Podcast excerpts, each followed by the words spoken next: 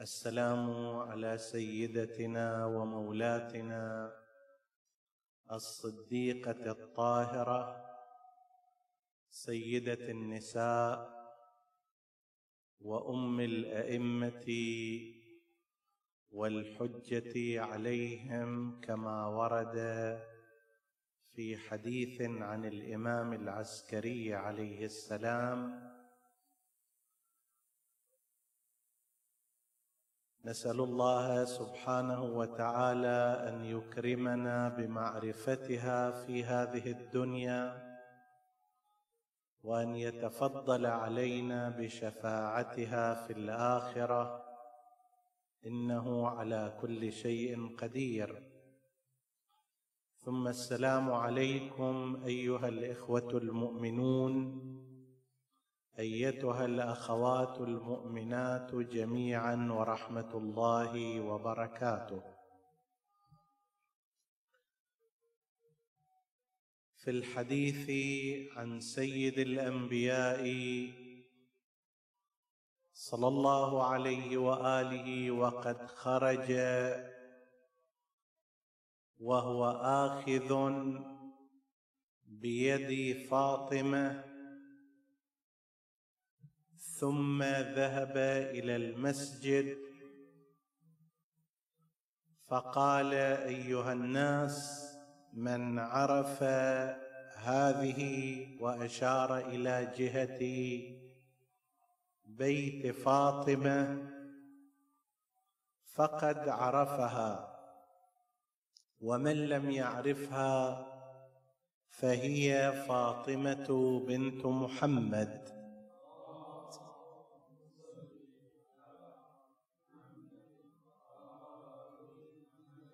وهي بضعة مني، وهي قلبي وروحي التي بين جنبي، فمن آذان فمن آذاها فقد آذاني، ومن آذاني فقد آذى الله عز وجل.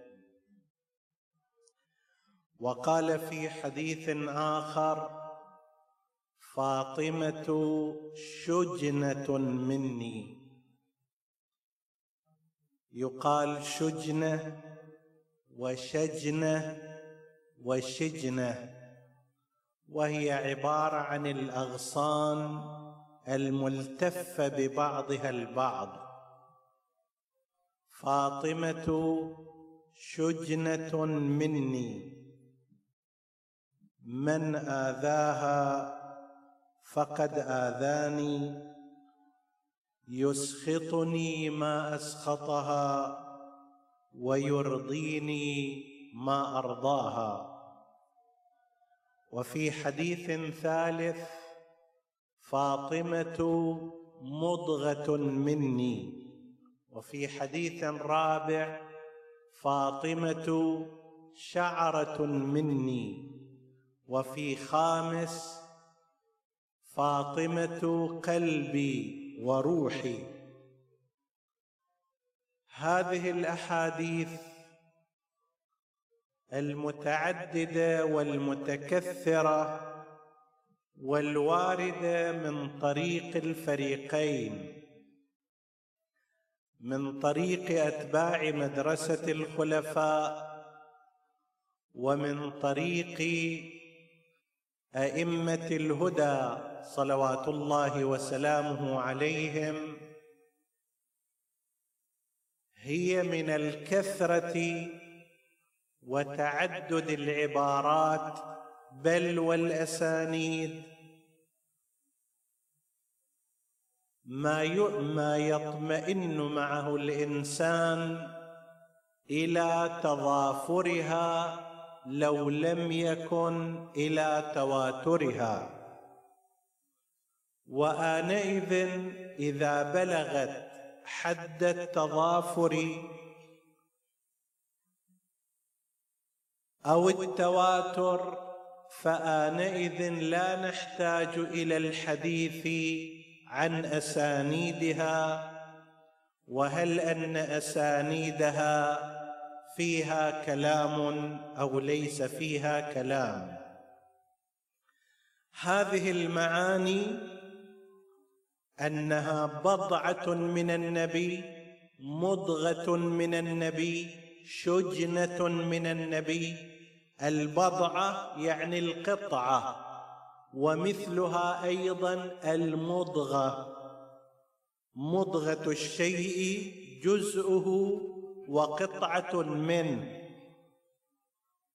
وهكذا التعبير عنها بالشعرة، شعرة مني، كأنما شعرة الإنسان جذورها في داخل جلده وخروجها إلى خارج الجلد تتغذى في حياتها من هذا الجلد ومن مركزها هناك. هذا المعنى إذن موجود، بل يترقى إلى القول قلبي ثم روحي التي بين جنبي. ماذا يريد نبينا صلى الله عليه وآله أن يقول من خلال هذه الأحاديث؟ بعد استبعاد أن يكون النبي في مقام المجاملة لابنته فاطمة، لأن المجاملة إذا لم تعكس الحقيقة يكون ذلك نوعاً من مخالفة الصدق، وحاشا رسول الله صلى الله عليه وآله أن يجانب الصدق أو يخالف الواقع، إنما قول رسول الله صلى الله عليه وآله مطابق للحقيقة والواقع تماما. فإذا ماذا يريد أن يقول بعد ذلك؟ قسم من الآثار التي تريد هذه الأحاديث أن تبينها بيّنتها التكملة والتفصيل. مثلا في بعضها يؤذيني ما آذاها، ويسخطني ما يسخطها، ويرضيني ما يرضيها. هذا نوع من أنواع الشرح لهذه الأحاديث. ما دامت جزءاً مني، ما دامت بضعة مني، ما دامت روحي، فكل أثر يرد عليها هو في الواقع يرد علي. الآن تصور أنت لو أن إنساناً جرح يدك،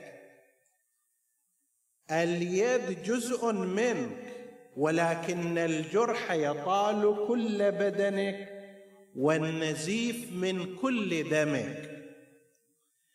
فإذا قال النبي صلى الله عليه وآله فاطمة هي جزء مني، بضعة مني، مضغة مني، فالأثر الواصل إليها من رضا ومحبة، من إكرام وتقدير، أو لا سمح الله من إيذاء واضطهاد وإسخاط يتوجه إلي أنا بالذات، مثلما لو أن شخصاً جرح يدك أو قطع إصبعك، فإن الألم لا يختص بالإصبع، والدم لا يأتي فقط ويخرج من ال...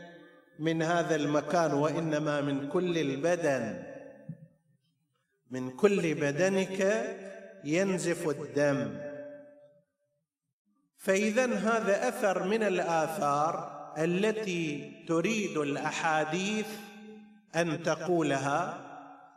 وكأن النبي صلى الله عليه وآله يشير إلى أن فاطمة عليها السلام ستكون في حدث بعده، سيحدث هناك سلب لحقها، مصادرة لميراثها، اعتداء على كرامة بيتها، فيقول هذا في الواقع لم يتوجه إلى فاطمة فقط، وإنما هو متوجه إلي، أنا المسلوب في حقي، أنا الذي تم الهجوم على بيتي، أنا الذي تم الاعتداء على كرامتي عندما تم الاعتداء على كرامة فاطمة عليها السلام. هذا واحد من المعاني. قد يقول إنسان أن مثل هذا الحديث موجود في سائر الأحاديث عند مدرسة الخلفاء على الأقل، مثل من آذى ذميا فقد آذاني، أو من آذى الأنصار فقد آذاني. فما هو الفرق؟ الفرق في ذلك أن في تلك الموارد لم يربط رضا الله عز وجل وسخط الله عز وجل بإرضاء الأنصار ولا بإرضاء الذميين، بينما هذا حاصل بالنسبة إلى سيدتنا الزهراء. إن الله يرضى لرضا فاطمة ويسخط لسخط فاطمة. وفيما نعلم هذا التصريح من رسول الله صلى الله عليه وآله مع كثرة ثنائه على خلص أصحابه وعلى الثابتين على منهاجه، لم نعلم أن النبي قال في حق شخص الله يرضى لرضاه ويسخط لسخطه إلا فاطمة سلام الله عليها. نعم، إيذاء الأنصار إيذاء لرسول الله لمكانتهم من النبي في نصرته، الأنصار فيما روي عن كرشي وعيبتي، ولكن لم يقل في حق الأنصار إن الله يرضى لرضا الأنصار أو إن الله يرضى لرضا الذميين. من آذى ذميا في زمان رسول الله القدر المتيقن مع علمه بتوجيهات النبي في لزوم المحافظة على حقوق هؤلاء متى ما حافظوا على شروط بقائهم في دولة النبي، من آذاهم مع علمهم بتوجيهات النبي كأنما يتحدى رسول الله، هذا صحيح، ولكن لم يقل إن الله ليرضى لرضا الذميين وإن الله ليغضب لغضب الذميين. فيما نعلم لا يوجد حديث فيه هذا النص بهذه الصراحة وبهذه التأكيدات إلا في حق الزهراء سلام الله عليها. فإذا أول معنى من الممكن أن يستفاد من هذه الأحاديث هو ما شرحته الأحاديث، أن النبي يريد أن يقول فاطمة تمثلني، جسمها جسمي، هي مضغة مني، بل هي أكثر من ذلك، هي روحي، هي قلبي، فأي طعنة تصيبها تصيب قلبي، وأي إيذاء لها يصيب روحي التي بين جنبي. هذا المعنى الأول. المعنى الثاني ما أفاده بعض المتأملين في هذه الأحاديث بالقول أن هذا يشير إلى معنى أكبر، وهو الانطباق التام بين شخصية النبي وبين شخصية الزهراء عليه السلام، ووجود الكمالات لفاطمة كما كانت لرسول الله إلا ما استثني من خصائص النبوة. هناك خصائص ترتبط بالنبوة عموما وبالنبي محمد لذكره صلوا عليه،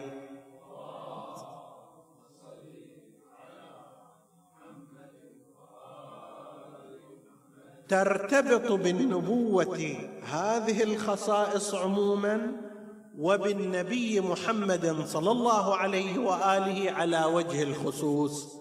استثني هذه الخصائص باقي الكمالات التي هي عند رسول الله حسب ما يقول هذا التفسير الثاني لهذه الروايات. باقي الكمالات استثني منها خصائص النبوة وخصائص النبي المصطفى على وجه الأخص. باقي الكمالات تتشارك فاطمة في هذه الكمالات مع رسول الله. من أين نكتشف هذا؟ يقول أصحاب هذا النظر: جزء الشيء لا بد أن يكون حاملا لصفاته وإلا لم يكن جزءا. على سبيل المثال شجرة شجرة الرمان مثلا، أن تأخذ غصنا منها، هذا الغصن يحمل كل مواصفات شجرة الرمان من اللون، من الخشونة والليونة، من الإثمار، من الرائحة. وإلا لو فرضنا غصن شجرة رمان تريده أن يكون مثل غصن شجرة التفاح أو البرتقال، ما ممكن. ليش؟ لأن هذا ليس جزءا من ذاك. غصن شجرة التفاح يحمل كجزء يحمل كل صفات هذه الشجرة، وجزء من شجرة الرمان يحمل كل صفات تلك الشجرة، وهكذا. ولذلك أنت تجد في المزارع مثلا يأخذ عقلة غصنا ويزرعه فيخرج نفس الشجرة السابقة. لماذا؟ لأن هذا الجزء فيه مواصفات كل الأصل والكل. عندما يقول النبي صلى الله عليه وآله: هي شجنة مني، غصن مني، غصن ملتف وملتحم، هي مضغة مني، بضعة مني، جزء مني. الآن أنت لو تقتطع على سبيل المثال جزء من جلدك، هذا الجلد يحمل مواصفات نفس هذا الكل اللي هو أنت، بل أحيانا حتى الشعر. ولا أعلم إذا كان نبينا المصطفى في اختياره لكلمة الشعر ناظر إلى هذا أو لا، بس العلم اليوم يقول لك لكي يكتشف هذا الإنسان نسبه، غير ذلك صفاته، يكفي أن تأخذ شعرة منه فتحللها دي ان اي وغير ذلك، تخرج بأن هذا هو ابن فلان صاحب المواصفات الكذائية، وهكذا. خلية تأخذها منه، جزء منه، أيضا نفس الكلام. لعله والله العالم في إشارة إلى هذا المعنى. أصحاب هذا النظر يقولون أن النبي عندما يقول هي بضعة مني، مضغة مني، شعرة مني، شجنة مني، بل هي روحي التي بين جنبي قلبي.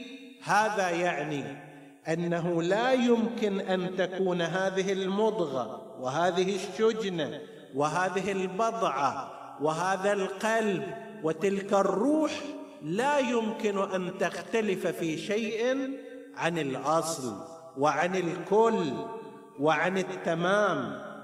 بضعة الشيء كتمامه في صفاتها، جزء الشيء يحمل كل صفات ذلك الكل. استثني كما ذكرنا قضية النبوة، واستثني خصائص النبي. ولذلك لاحظ مثلا بعض معاصر الزهراء شدة المشابهة بين الزهراء وبين أبيها، فكم من قائل أنه من أشبه الناس برسول الله صلى الله عليه وآله؟ قالوا فاطمة. عند حتى في مشيتها عندما جاءت إلى المسجد لكي تخطب قالوا ما تخرم مشيتها مشية رسول الله، مع أننا نعلم من الحالة الطبيعية أن مشية الرجل مختلفة شيئا ما عن مشية المرأة. عادة هكذا قوام بدن الرجل يختلف في نهضته وحركته عن حركة المرأة، مع ذلك رأوا في حركتها حركة النبي، في كلامها كلام النبي، في بلاغتها كذلك. فالرأي الثاني إذن يقول أن الأمر أكثر من قضية الشرح بيؤذيني ما يؤذيها ويسخطني ما يسخطها ويرضيني ما يرضيها، وإنما هي ناظرة إلى أن هذه الكمالات الموجودة لرسول الله صلى الله عليه وآله هي أيضا موجودة للسيدة الصديقة فاطمة الزهراء صلوات الله وسلامه عليها. أكتفي بهذا المقدار لأن الإخوة الأفاضل قالوا إن الكلمة في حدود هذا المقدار من الوقت، وهناك برنامج مستمر ينبغي ملاحظته والحضور فيه. جزاكم الله خير الجزاء. اللهم صل على فاطمة وأبيها وبعلها وبنيها عدد ما أحصاه كتابك وأحاط به علمك، وبلغهم منا وبلغها وبلغهم منا تحية كثيرة وسلاما. اللهم ارزقنا في الدنيا معرفتهم وفي الآخرة شفاعتهم، واحشرنا معهم وفي زمرتهم، إنك على كل شيء قدير. وصلى الله على سيدنا محمد وآله الطاهرين، والسلام عليكم ورحمة الله وبركاته.